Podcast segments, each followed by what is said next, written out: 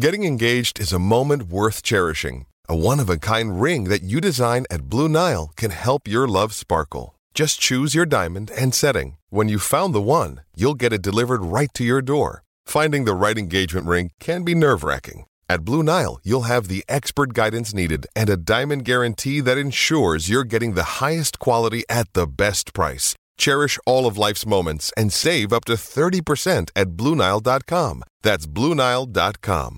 six thirty C H E D Inside Sports with Reed Wilkins. Weekdays at six on six thirty C H E D. Well, how can we put this? The return of the N H L season?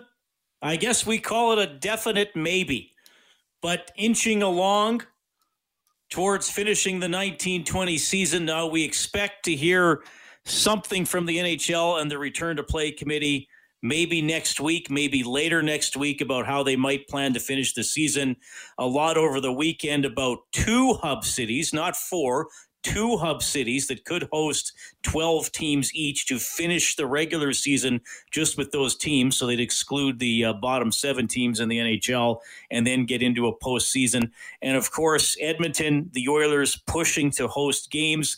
Today, Mayor Don Iveson issued a letter to Gary Bettman saying that the city supports Edmonton and the Oilers Entertainment Group hosting games at Rogers Place and teams at the downtown community arena and at a, at a hotel or hotels downtown. So this is a step I think we knew was coming. I mean, look, I would think any N H L team that is interested at some point is going to get a letter from their mayor, premier, governor, or somebody of the like to show some support. But Iveson has stepped up and done it today.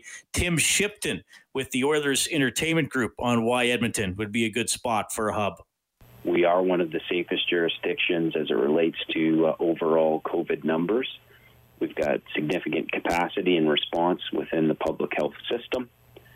We have world-class facilities at Rogers Place, not only our two sheets of ice, but the Ice District, the J W Marriott, our training facilities in Archetype. Uh, we could, uh, in fact, uh, find dedicated space, dedicated dressing room space, training space, off-ice, workout space uh, for all twelve teams if Edmonton were selected. So we really feel that uh, every box and every piece of criteria that the N H L has laid out, Uh, we checked that uh, with a with a big uh, check mark, and we feel that we're at the top of the list. So a lot of things we've been hearing about why Edmonton would be a candidate. You got the new rink, you have the facilities and the lodging nearby, and uh, you, you have a, a region where certainly relative to a lot of places in North America and a lot of other N H L cities, the COVID nineteen numbers have been quite low, as I'm sure you've, you've heard today on the news, uh, more positive trends here in Edmonton as we go along with that. So we'll talk about that tonight. Your feedback is welcome. seven eight zero, four nine six, zero zero six three is the number to both call and text. Damon Allen is going to join us between seven thirty and eight, former Eskimos quarterback, twenty-three years in the C F L, one of the all-time greats in the Canadian Football League. He'll be on between seven thirty and eight, but we will kick it off tonight with former N H L goaltender, current broadcaster Kelly Rudy on the line. Kelly, hope you had a good long weekend, man. How are you doing? Yeah, we did. We got out a little bit. My wife and I went on a couple of walks and uh, also a nice bike ride. And uh, although we're still doing the right thing, Reed, we uh, I don't want to panic anybody. I mean, everybody in Alberta knows how hard-hit Calgary and the region has been. So we're still social uh, distancing and making sure that even on the, the bike paths that we weren't near uh, many people at all and tried to keep our distance. But it was still really great to get out and get some fresh air and, and uh, just in our wonderful, beautiful city. I loved it. Well, how how's the psyche and the reaction down there? Because the announcement was that the province could go into phase one, but Calgary and Brooks were placed on a different timeline. Well, I can't speak for everybody, but I was uh, glad that uh, we stayed locked down because uh, our city's not ready. I mean, uh, if you followed the news, you can see how badly we've been affected by this, and uh, I don't think we were ready. Uh, there were some, uh, I know, restaurateurs that we're friends with and so on, and they were hoping that uh, they weren't going to be able to uh, open, even though uh, they're, you know, they had to bring in some extra food and all that kind of stuff. But it, it just wasn't the right thing for us to do. We we needed to make sure that we're still trying to flatten this curve, and so I'm really proud of uh, our government here in in uh, Calgary and the people, because uh, I think most people recognize that it, it just wasn't right for us to do it yet. But we're close. Now, when you go on a bike ride, are you closer to Lance Armstrong or Pee Wee Herman? Well, what happens if Pee Wee Herman would have cheated?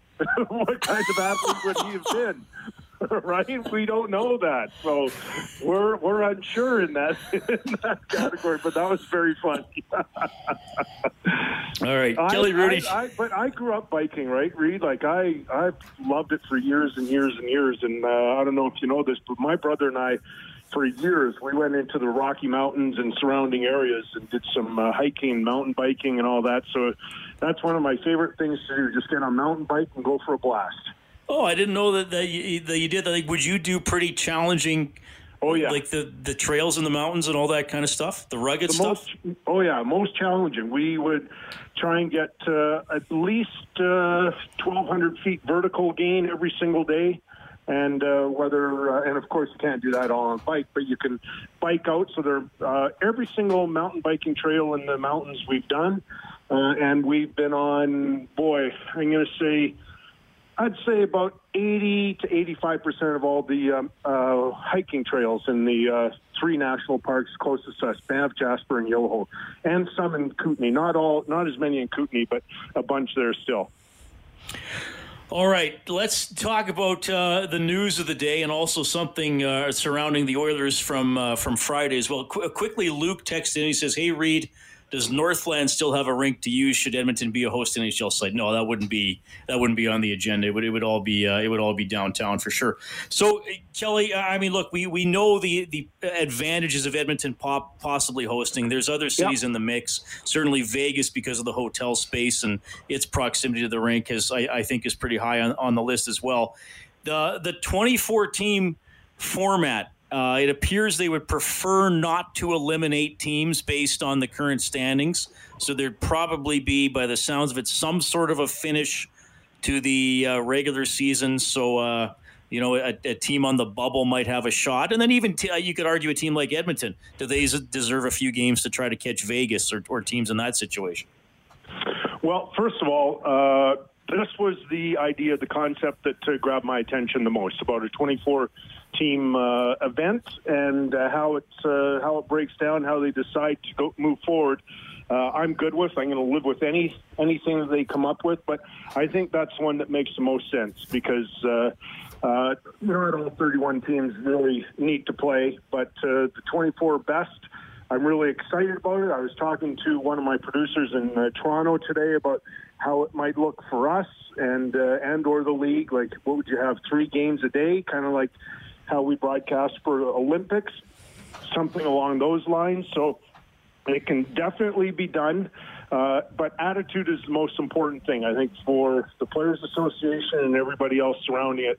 Uh, just trying to, uh, you know, embrace this whole thing because it's so unique and it'll hopefully never happen again, but we're, they're going to have to ask a lot of the players with uh, going to these hub cities, and it's a lot to ask when uh, they have young families and so on, but it's still the right thing to do. Well, if and when we get to the postseason, does it have to be four seven-round series? Uh, Crosby said he preferred it that way. Matt Duchene said, you know, if it's not that way, it's a COVID Cup, not a Stanley Cup. I mean, you went through the grind of the play. Though I know when you came into the league, the first round was best of five. Yeah, but certainly you right. went through the grind of four best of seven series, went all the way to the Cup final yeah. in ninety-three. Does it have to be that way?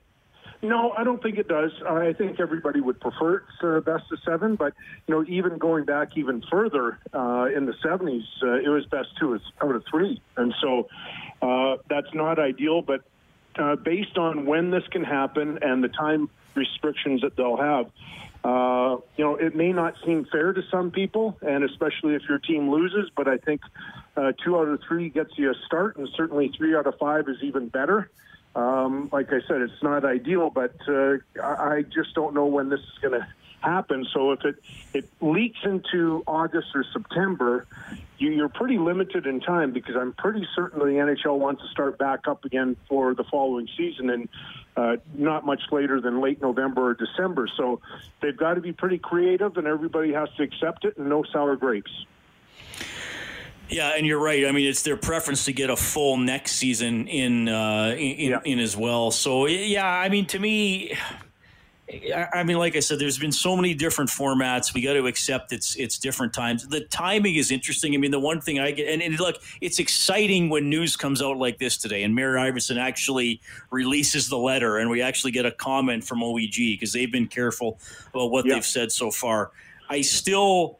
I still hesitate to, and of all the things I make predictions on, I, I'm not comfortable making a prediction on this one. Who's going to win a game or a Super Bowl or whatever is one thing, but yeah. I, I still look at it and I think, okay, the N H L is probably a week to ten days from announcing their plan, which would still have to be approved, and then they got to get players back, and they probably have to quarantine or isolate, and then they want...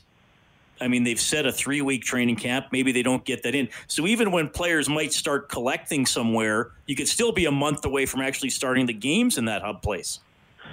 Yeah, I, I don't know. I'm, I'm not as tied to that timeline or timeline as some other people. I mean, uh, I think ideally the players, after they quarantine and all that kind of stuff, ideally I think three weeks to get close to uh, back to somewhat normal is, seems reasonable, but I think you can do it quicker. And and I have uh, an, an example of that. So in ninety-two, um, we had a short ten-day uh, strike, and we were back, I think, playing within a couple days, which kind of makes sense.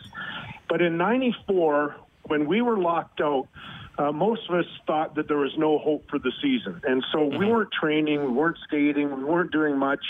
Gretzky took a bunch of us on uh, a European trip, but, you know, that was more party. We had some good games, we had some fun, but it was more just hanging out and drinking some beer and wine. And then uh, and then when the lockout ended in late January, if I'm not mistaken, Reed, we only had... oh, like three, four days or five days till a mini training camp, of which it was, I think, only four or five days.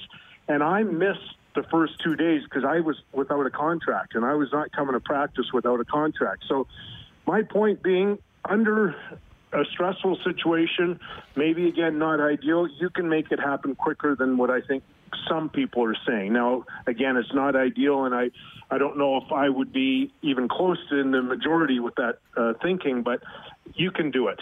These these guys are the best. They're the best elite athletes. You know, I don't know if they really need three weeks.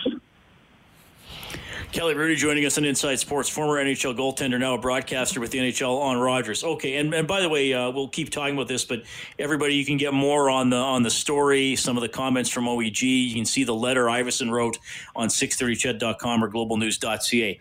Aleš Hemský retired. Now, he hasn't played for about two and a half years, but he made it official. About eighty percent of his career with the Oilers, a couple seasons of over seventy points. Uh, unfortunately, later in his Oilers tenure, Kelly, he obviously played on some some really poor teams, and I wouldn't say he was he was the reason that they were poor, but he was uh, stuck on some on some pretty lousy squads, obviously. But how do you look back on uh, on Aleš Hemský and some of the things he could bring?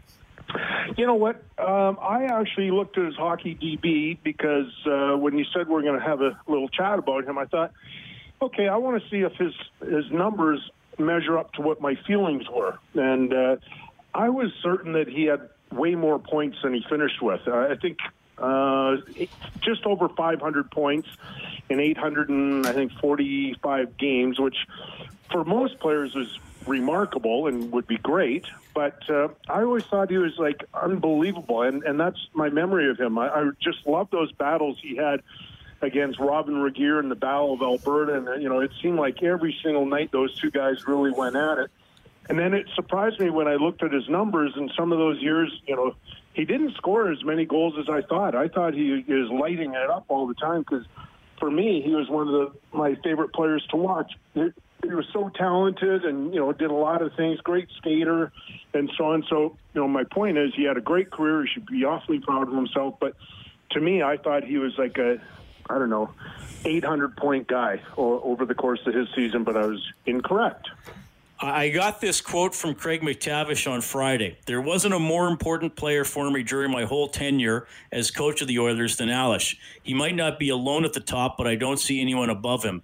He didn't always like the day-to-day rigors of playing an eighty-two game schedule, but when the game was on the line, he was at his best. Great player that made a huge impact on our team. I mean, Mac T worked that in, where, in there about uh, Hemskey not always liking the day-to-day rigors of the eighty-two game schedule. Uh, I know that kind of – now, the, the first year I started doing the games and covering all the practices was Hemskey's last year, but he already carried that reputation of maybe, you know, not enjoying the practice or, or, or putting in the extra work. Did, did that ever hang over a player that, that you played with or that was in the league at your time, that he just wasn't uh, overly engaged practice guy? Well, uh, yes, and I'm going to choose not to mention his name, but, okay. but I'll tell you that he had a, similar qualities to Hemskey, and, and I knew this uh, when I was a broadcaster. Somebody in the Oilers organization sort of told me the same sort of thing as Matt T said about, you know, day to day, and he wasn't always like the cheeriest guy, and you'd, you'd have to some, you know, somehow convince him that it's a good day to play hockey and so on. So yes, I had a player like that, and uh, uh, it drove me crazy because I'm usually a really positive, upbeat kind of guy, and so, uh, and I'm not even going to re- reveal the city because he was a really good player. so okay. It's easy to pick, but I would come to the rink in the morning with my big cup of coffee, excited about the game and the practice and so on. And he would be sitting in his stall as grumpy as ever, and I'd go sit beside him and I'd say, hey, how's your day? Isn't it a great day to be a hockey player and all this? And he wouldn't say a word to me. He was so mad at me every day. I'd do it just to bug him. Oh, that's amazing. All right, Kelly. Well, thanks for checking in. Uh, as as always, we, we have a lot to talk about, and we'll see how this moves forward with the National Hockey League. Glad to hear you're doing well, and uh, let's do this again next Tuesday, buddy. Really appreciate it. Okay, thanks, Reed. Talk to you next week, bud. Uh, that is Kelly Rudy trying to bring some joy to a grumpy teammate while he was in the National Hockey League. seven eight zero, four nine six, zero zero six three is how you can call or text. Uh, I'm sure you have an opinion on the N H L's potential restart. Um, I mean, let me ask, let me ask you this. I mean, I'm assuming you're probably an Oilers fan if you're uh, listening in the Edmonton area. Maybe not, but I'm going to assume the majority of people are Oilers fans. Do you actually care where the season gets finished? I mean, because if it's in Edmonton, we probably are not going to the games, right? And I'm including myself in that, because I, I would think it would be bare bones media, if any media at all. So I don't anticipate that I'll be in Rogers Place for quite a while myself. And, you know, if, if there's no fans or limited fans, odds are that, that you guys and gals aren't going to be able to go either. So, so does it, I mean, would you be happy if Edmonton got it? Would you think, well, that's a feather in our cap, good for the Oilers, good for the city? Or are you just thinking like, let's just finish it, and if we can only watch on T V, it doesn't matter where they are? I'm curious how you feel about that. seven eight zero, four nine six, zero zero six three. We'll take a quick break. All right, seven eight zero, four nine six, zero zero six three. Dewey writing in from Lloydminster, where I used to live. He says, I really don't care if the N H L season starts or if it ends. Summer is not about hockey. Summer is about Major League Baseball and the uh, Canadian Football League. Uh, Vic says, to me, it doesn't matter where they play, but it, we, it would be great to see Rogers Place used for every game played. And we have Glenn on the line as well. Glenn, thanks a lot for calling. You're on with Reed. Go ahead. Thanks, Reed. Uh, just wondering if you've got any comments Um, regarding uh, Dave Campbell's uh, discussion this morning on the six o'clock news that no, I repeat, no Canadian cities would be considered as hubs, as hubs for the N H L, and that it's already been decided that uh, Las Vegas and Columbus will be the cities involved. Dave said that? It doesn't sound like something Dave would say. Well, I think Dave knows knows the news that's going on there about Edmonton and Vancouver and other places. Well, you might want to uh, uh, do the re- uh, you know the video recap uh, of this morning's uh, uh, sports. Thank you. Okay. Well, I wasn't up at six a.m. first of all.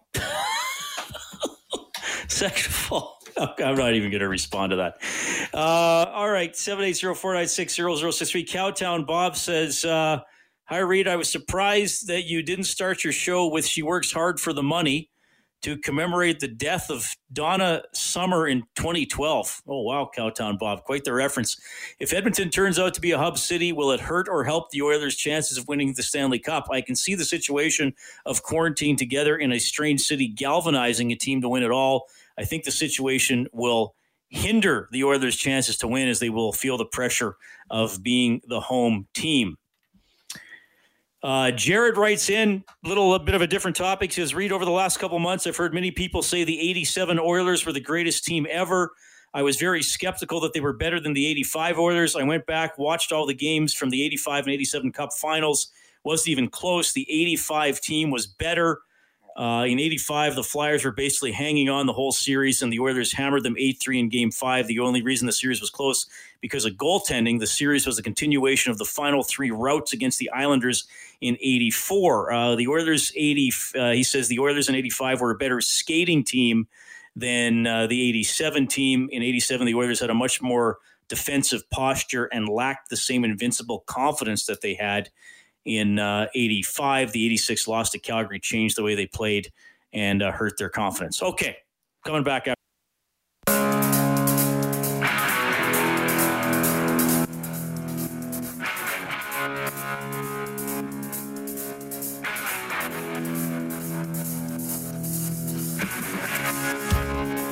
All right, we were talking a bit there about Aleš Hemský, who announced his retirement on Friday. I read you the uh, quote provided by Craig McTavish saying how uh, Hemskey often stepped up in big games. Now, Hemskey was on Oilers Now with Bob Stauffer earlier today, and Bob read Aleš that M C T quote. Yeah, that's a great feeling. You know, M C T was my first coach for a long time. I learned so much from him on the ice, and especially off the ice, too. And, you know, he always been honest to me, straight up. You know, we had, you know, ups and downs sometimes, but that's, you know, but he was always honest to me, and, you know, he helped me so much in my career. So, you know, it, it's really nice from him. Uh, were you kind of right? Like, you know, he was what? He's kind of right. He's kind of right. You know, like what? I was really exciting to play. I loved the game, but when the games were on the line, that that was when I was the most excited, you know, to play. All right, good interview with Hemskey earlier today. Check out the Oilers Now podcast. They had him around around uh, quarter afternoon. Uh, Ice Castles Brad says, so can I shave my covid nineteen playoff beard yet? I stopped shaving when they announced this season was going on pause and can finally ditch this horrible beard when they announce it's coming back. Well, they haven't announced it's coming back. They're working hard to get the N H L to come back.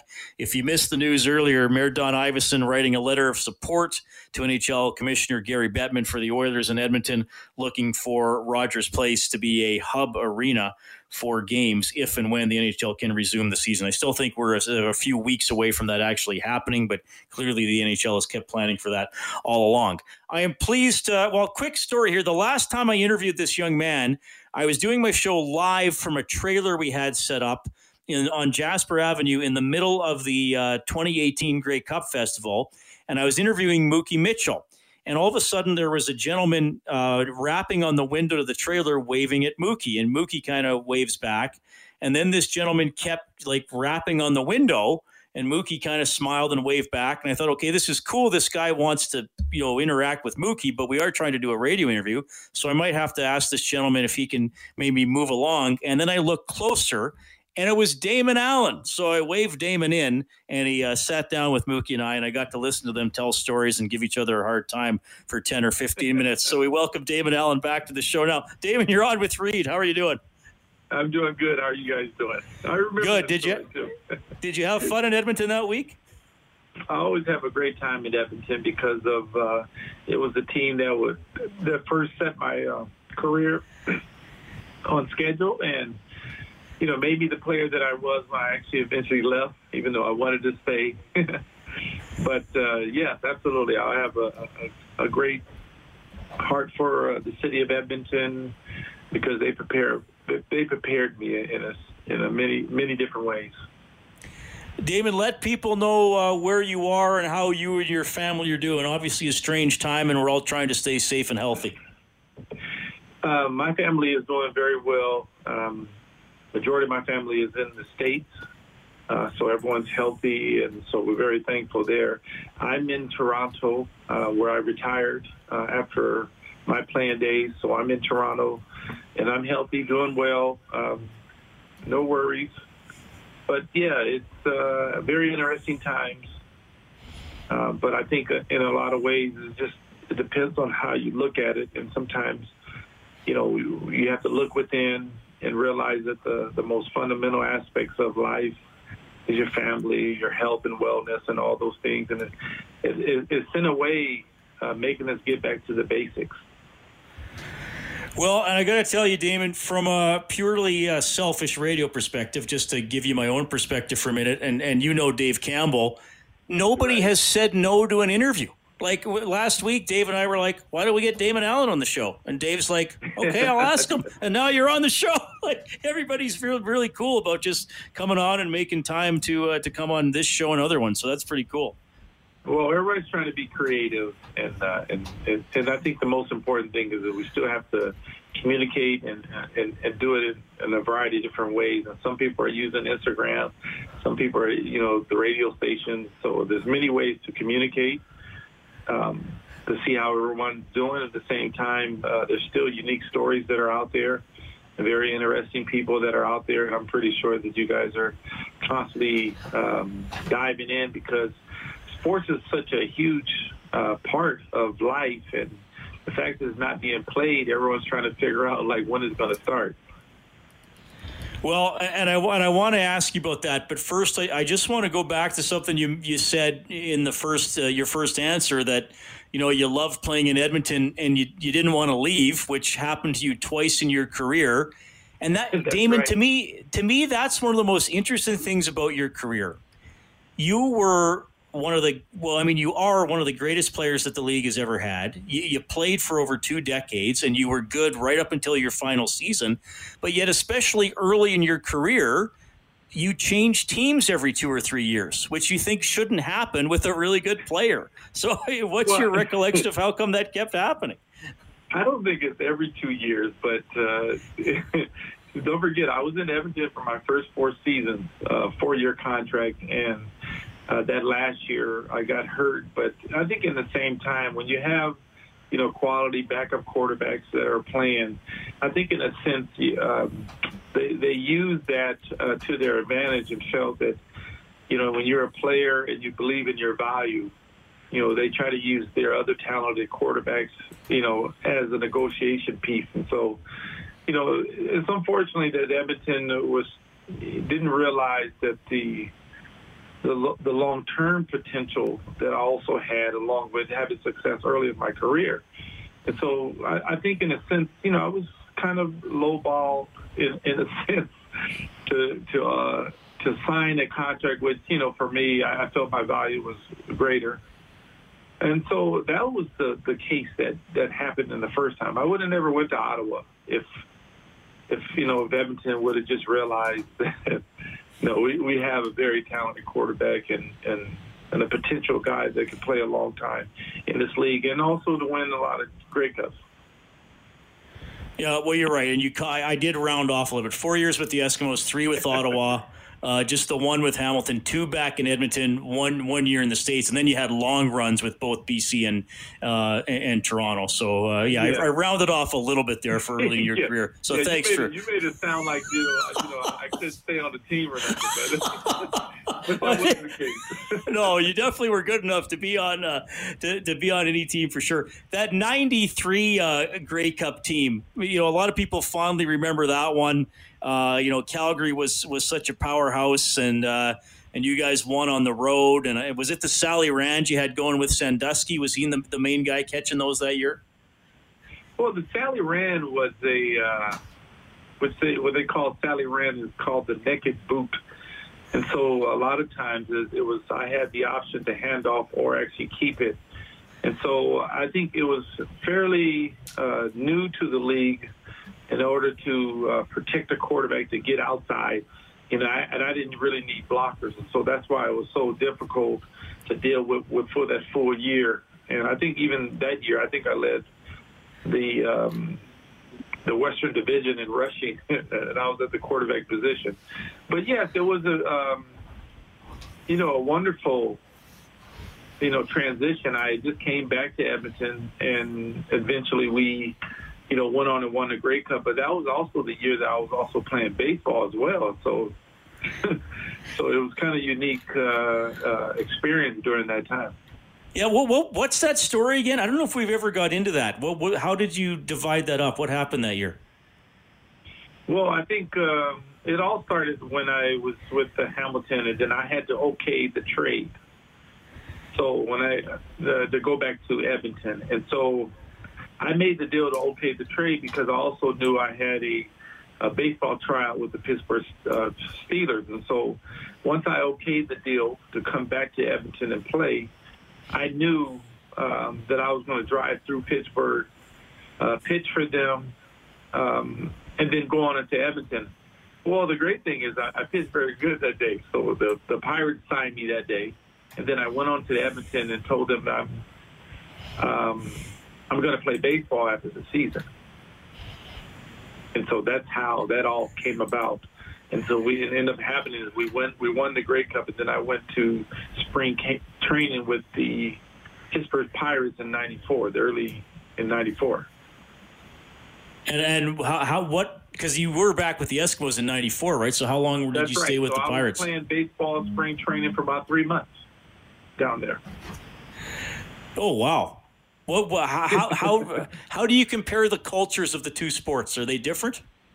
They're a little different because I was a middle reliever, spot starter, uh, and when I started spring training, you know, I was pitching every five days, and so I mean, I went, I did very good down there, but I think when it all came down to it, they weren't willing to invest uh, the money because I was also willing to take a year off and really pursue it. Um, and that was around the same time Michael Jordan was playing with the Chicago White Sox. And so I had the opportunity to play against him and, pit, and strike him out. Uh, but that was, you know, the, the unique times because I, I've always been a baseball player throughout my whole life since I was seven. I played in college. I was drafted by Detroit Tigers in eighty-four. And so when I chose football, you know, in the back of my mind, you know, I realized I never did experience what it's like to go to training camp. So I went on a tryout uh, in ninety-three uh, with the Pittsburgh Pirates, and I, they signed me that day. Okay, when you struck out Jordan, do you remember what pitch it was? Because I've been watching The Last Dance, and he had that hitting streak to start his season, and then they, they said in the documentary that then players started throwing, or pitchers started throwing him breaking balls, and then he wasn't hitting so well. Well, I think I got him early in spring training. So that was during the season they were playing, right? So in spring training, when he was first starting, you know, uh, he was just really getting back into baseball. But, yes, I mean, there's a point that when you're a good athlete, you'll be able to adapt and, and adjust. And so I didn't pitch against him when the time he was uh, has adjusted to the sport uh, and feel more comfortable. I, I got him early in spring training. So I, I threw him uh, – you know, three fastballs, moving it from inside out and struck him out. Damon Allen joining us tonight on Inside Sports. Uh, some uh, memories of playing uh, baseball while he was uh, still playing for the Eskimos in ninety-three and ninety-four as well. Uh, Damon, we, you always you still have so many fans here, and I'm getting some texts in uh, to you to our text line. I'll read this question from Brian. He says, "Hey, Reed, can you ask Damon his opinion of the C F L expansion to the United States?" Well, I think uh, the expansion was really good, but I think the the downfall in that expansion, because if you understand, that was the first year, one of the years that the, like the league wasn't in a, any financial situation because the money they were getting from the U S teams and, and um, I guess, the uh, initial fee, uh, the buy-in fee to the league. Um, but I think the, the biggest challenge that we had once we got down there was also uh, scheduling, uh, American football, the time we would play, and then at the same time, the field conditions. Uh, we had great ownership. Uh, I thought it was a really good idea, but, um, you know, for it to work, you know, it's like almost like the N F L needs to change, widen their field. So the field never accommodated uh, our game. And so in Memphis, it was very difficult to Uh, put points on the board uh, or play on American field trying to play uh, C F L rules. But I, I really did enjoy the uh, um, the league and going into the States, uh, because one of the things that uh, there was no issue in, and they were, we were making American money. So it was really good. Yeah, the exchange rate was was finally in your favor. Yeah, that's a good that's, that's a good point, uh, Damon. Look, we, we we obviously you know you you've stayed in Canada and you know the league as well as anybody, so we should touch on some current storylines. Last week, the last week there was a member of Parliament who said that he would be alarmed if any bailout money or financial aid to the Canadian Football League went to American players or American players who lived in the United States in the off season. Um, that didn't sit well with, with a lot of players. And as an American who has made Canada his his home, you know, I'm just wondering what you think when you hear a politician say something like that. Well, it, it just shows that uh, his lack of history and lack of understanding. Because if it was, if it had to go to court, I mean, it, it would they would lose that battle if they had to go to court and try to, you know, defend his uh, statement. But, you know, you can see that uh, it's unfortunately that there was no other politician that actually uh, responded in such a way, because that also lets me know that he don't understand the importance of the C F L and um, and what it embodies for the country. And so in that sense, um, yeah, when, you know, guys pay taxes, uh, pay into the pension, Uh, you know, make the game entertainment-wise the way it is and all those different things. And regardless of where you live, it doesn't matter. The fact that you're, you should be eligible for that kind of uh, situation, knowing that uh, this is a crisis that's totally different than any other crisis that we've ever been involved in in such a way where, like, no one's working. Um, and so I think in that sense that... Um, you know, you really don't have to comment on such uh, an issue like that, because it's not like an, an outcry in uh, the variety of a, a lot of politicians are talking about. It was just really one who lacks the understanding and uh, uh, and the history of the C F L and what the American players have have contributed in making the game the way it is. And so. And I think How? he was really responding to the Americans that are living in the States. Right. More so that, you know, Canadians or American players are living in Canada. I think he was responding of giving money to people that are living in the States. But that's where their work employment is as well. So it doesn't matter where you live. Damon, you know, as an ex-player and, you know, you, you know what it was like to be part of a team, and, and a lot of guys, you know, they're not becoming millionaires playing pro football. They're doing it because they love their games. There's Canadian guys playing. Some of them get to play in their hometowns, all that kind of stuff. How, like, would you be concerned about the future of the league if there was a shortened season or no season at all? How are you looking at those possibilities? It's very, it's very interesting, especially when you look at, uh, and I can only compare it to like the National Football League. I mean, the biggest difference in the National Football League is the is T V money. So when you have a, a huge amount of T V money, where you know every team is getting three hundred million dollars, it's easy to pay your salaries. But when you're talking about the C F L, where um, attendance is such a vital part in a, a team that's able to pay their bills and all those things, it's a totally different uh, situation. And so in that sense, I can see where uh, if they do get in a situation like that, why we were asking for government uh, funding for that situation, um, because the C F L relies so much on attendance. And then the fact that we don't sell a lot of merchandise, so it really uh, can affect uh, teams across the league. You know, teams that may be, you know, per- very good situation, but it was still effective this year if we play with no fans. And so that's an, that's an aspect that we have to be able to look at and see how the players will be able to adapt if they start the season with no fans, because we've done it in high school. We've done it in university. We have scrimmages among ourselves. Uh, we play against other teams, scrimmages. And so we're used to like having no fans, but will it be difficult? It will be new. But that, that's something that every sport and every league will be able to, will have to experience, because this is something like totally different. I mean, it, it's very possible it's like you're working, but you won't, you can't go into the office now. All right, I got one more for you uh, from Jerry, who says, Reed, can you ask Damon if he has any interest in getting into coaching or management with the C F L team?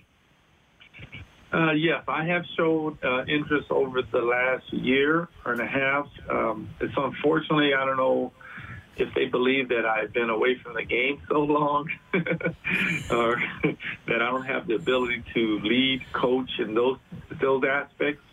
Uh, but, yes, I do have uh, coaching uh, aspirations. I always felt that, uh, you know, when my time is will come, it will come. Uh, the main thing for me is since I've been away from the game, I stay on top of the game in every aspect, on the defense so side or in the in the offense side. So the fact that I've been uh, have played quarterback, I'm a big picture guy, so I, I have a big picture understanding of the game.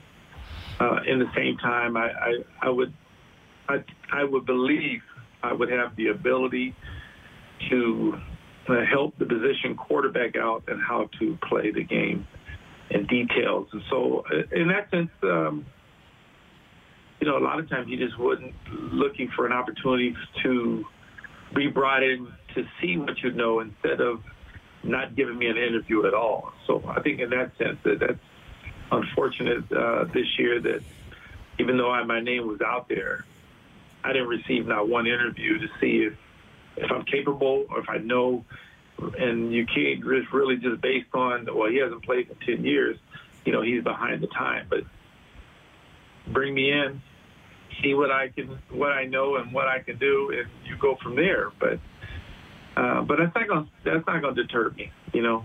So I just keep on uh, pressing away, keep learning, keep uh, staying on top of it. Somebody will give me an opportunity.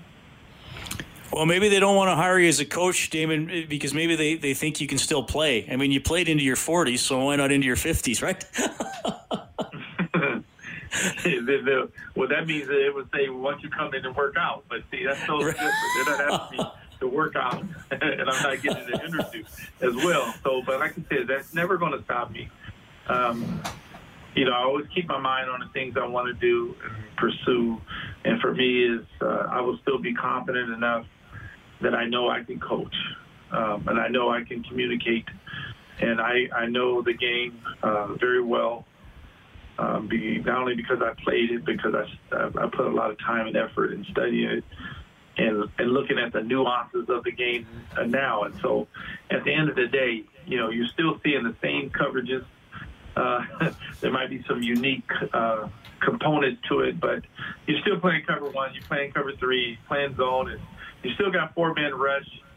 Uh, the, the linebacker play might be a little bit better athletes, but other than that, I mean, it hasn't changed. Before I came to the game, uh, you're seeing the same coverages. After I finished playing, I'm, I'm still seeing the same coverages. So in that sense, uh, the game hasn't uh, evolved or changed that much. They're probably doing more things on offense uh, based on the rules and the motioning than anything else. Damon, it's great to catch up with you. Thanks for chiming in tonight. I hope we can do this again. It's always a pleasure to have you on the show. Stay safe, man, and all the best to your family. Absolutely, and I hope everyone else stays safe out there. And uh, we we still there's still time for us to uh, prepare for training camp uh, because not only did You know, the, they're playing and having training camp now in May. Back when I was playing, we had it in June, and we started the season in July. So there's still the ability to uh, have the season uh, go forward. Thanks, Damon. That is Damon Allen checking in tonight. Inside Sports on six thirty C H E D, one of the greats all time in the uh, Canadian Football League. Man, you heard it there. Very passionate. Definitely wants to uh, get into coaching in the Canadian Football League. Also, Kelly Rudy was on the show. Get the latest from Don Iveson, Premier Kenny, from the Oilers Entertainment Group on Edmonton's bid to be a hub city on six thirty C H E D dot com or global news dot c a. I'll talk to you tomorrow at seven. six thirty C H E D Inside Sports with Reed Wilkins. Weekdays at six on six thirty C H E D.